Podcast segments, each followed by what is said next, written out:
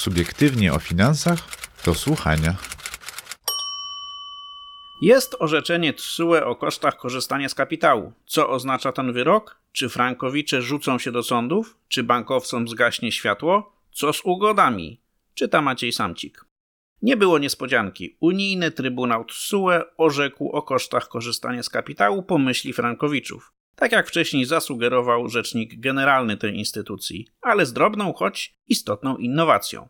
Co to oznacza dla frankowiczów, a co dla banków? Czy sektorowi bankowemu grozi katastrofa? Czy posiadacze i byli posiadacze kredytów frankowych rzucą się teraz do sądów? Co z bankowymi ugodami?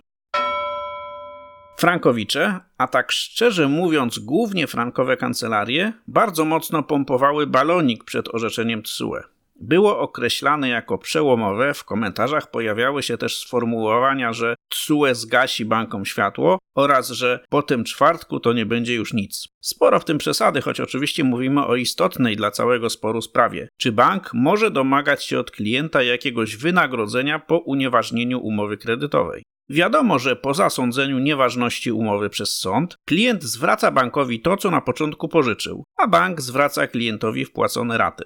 I co powinno dziać się dalej? Banki mówią tak: jeśli klient korzystał z kapitału bezumownie, to my jednak poprosimy o jakieś wynagrodzenie. Czasem bankowcy wspominali o tym, że mogło to być niemałe wynagrodzenie liczone na przykład po cenie kredytu gotówkowego. Banki złożyły już w tej sprawie kilka tysięcy pozwów przeciwko klientom. TSUE miał sprawdzić, czy tak wolno, bo konsumencka dyrektywa stanowi, iż przedsiębiorca nie może czerpać korzyści ze swojej niegodziwości, a już sama groźba takich kontrpozwów była koncertowym efektem mrożącym, który tysiące, a może dziesiątki tysięcy frankowiczów trzymał z dala od sal sądowych.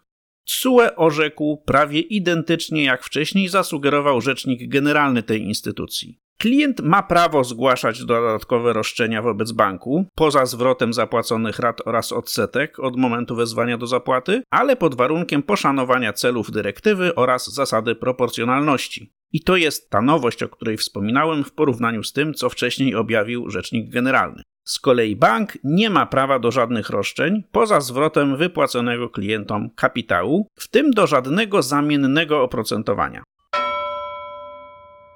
TSUE o kosztach kapitału. Co oznacza to orzeczenie?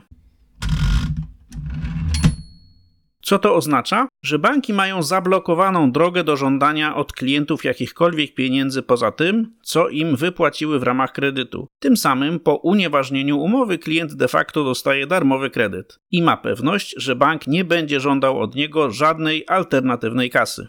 Potencjalne efekty tej sytuacji są dwa. Pierwszy jest taki, że zapewne teraz więcej osób, które zaciągnęły kredyt frankowy, uda się do sądu, bo nie będą już miały stresu, że może je to drogo kosztować. I dlatego właśnie orzeczenie TSUE jest tak ważne dla frankowych prawników, bo otwiera im wrota do skarbca ze złotem oraz nowe horyzonty w postaci gór pieniędzy z success fee, czyli prowizji od wygranych spraw. Na razie w sądach jest około 100 tysięcy frankowiczów, czyli ponad 30% wszystkich, którzy mają jeszcze otwarte kredyty. Pozostali czekają i teraz może przestaną czekać. Trzeba jednak pamiętać, że jakieś 250 tysięcy kredytów jest już spłaconych i o nie również może zacząć się toczyć bój.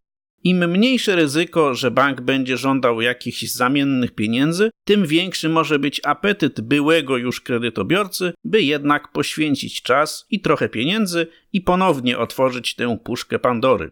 Jest też inne pytanie. Jak dużo znajdzie się posiadaczy kredytów frankowych, którym nie wystarczy sytuacja, w której dostali kredyt bez oprocentowania, lecz zażądają od banków dodatkowego wynagrodzenia za ich kapitał, z którego bank latami korzystał? TSUE na to zezwolił, ale pod rygorem uszanowania celów dyrektywy i zasady proporcjonalności. Te ograniczenia czynią pewne ryzyko dla klienta, które być może chciałby przetestować możliwość uzyskania dodatkowych bonusów. Nie jestem przekonany, czy takich klientów znajdzie się dużo, ale dla banków mm, pojawiło się jednak kolejne ryzyko oraz kolejne poletko sporów z najbardziej zapalczywymi klientami.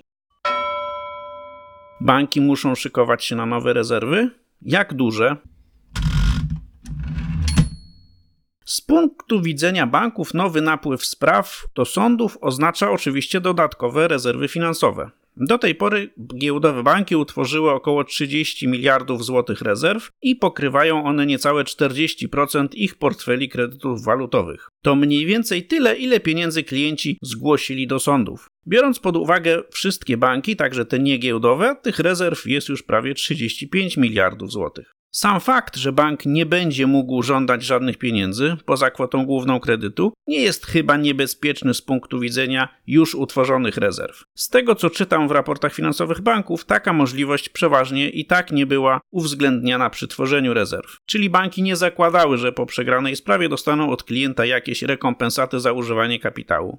Także raczej nie będą musiały uzupełniać rezerw już utworzonych. Bankowi analitycy już dziś zakładają, że trochę spraw do sądów napłynie, a banki, niezależnie od orzeczenia TSUE, będą musiały utworzyć kolejne 20, 30, no może 40 miliardów złotych rezerw. Tym, co orzeczenie TSUE zmienia, jest możliwość, że ten napływ będzie znacznie większy niż dziś bankowcy i analitycy z biur maklerskich zakładają. I że będzie szybszy, czyli nie będzie przebiegał w ciągu najbliższych kilku lat, tylko w ciągu najbliższych kilku miesięcy.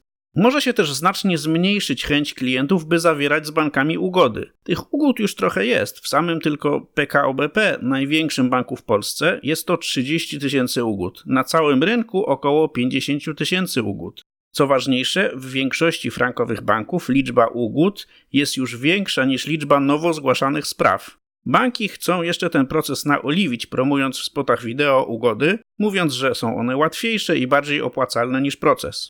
To, że konsumentom spada dodatkowy czynnik ryzyka w postaci kontrpozwu ze strony banku, nie musi automatycznie oznaczać, że posiadacze kredytów frankowych gromadnie rzucą się do sądów. Jednak część z nich może być nastawiona ugodowo i porządną ugodę z bankiem przyjmie. Ale chyba trzeba się spodziewać, że pozwów będzie więcej, a rezerwy tworzone przez banki też większe.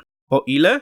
To kluczowe zagadnienie, ale chyba za wcześnie jeszcze, żeby odpowiadać na to pytanie. Być może banki tak poprawią ugody, że będą one bliskie przyszłemu uzyskowi klienta z wygrania sprawy w sądzie i wtedy napływ spraw do sądów może nie będzie aż tak wysoki. Zwłaszcza, że audytorzy mogą od banków zażądać zmiany prognoz napływu nowych spraw do sądów i jednorazowego utworzenia bardzo wysokich rezerw. I tego najbardziej boją się bankowcy, że rezerwy nie tyle będą wysokie, ile że będzie je trzeba utworzyć na raz, a nie stopniowo. I dlatego być może zaproponują klientom korzystniejsze ugody.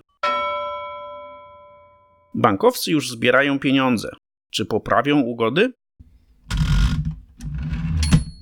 Banki oczywiście spróbują możliwie dużą część kosztów związanych z wyrokiem TSUE przerzucić na klientów. Jeśli myślicie, że dopiero zapłacicie część rachunku za orzeczenie TSUE, to muszę Was poinformować, że już go w sporej mierze płacicie w wyższym oprocentowaniu kredytów, niższym oprocentowaniu depozytów oraz prowizjach, których coraz więcej banki od Was pobierają, zwłaszcza od drobnych i mniej drobnych przedsiębiorców. Ostatnio Komisja Nadzoru Finansowego podała, że zysk netto banków w pierwszych czterech miesiącach tego roku wyniósł 13 miliardów złotych, czyli o 4 miliardy złotych więcej niż rok temu. Banki frankowe ewidentnie już zbierają, m.in. z kieszeni klientów, pieniądze, by po ogłoszeniu dodatkowych rezerw nie zostać bez kasy. A banki niefrankowe wykorzystują okazję, żeby też dodatkowo zarobić.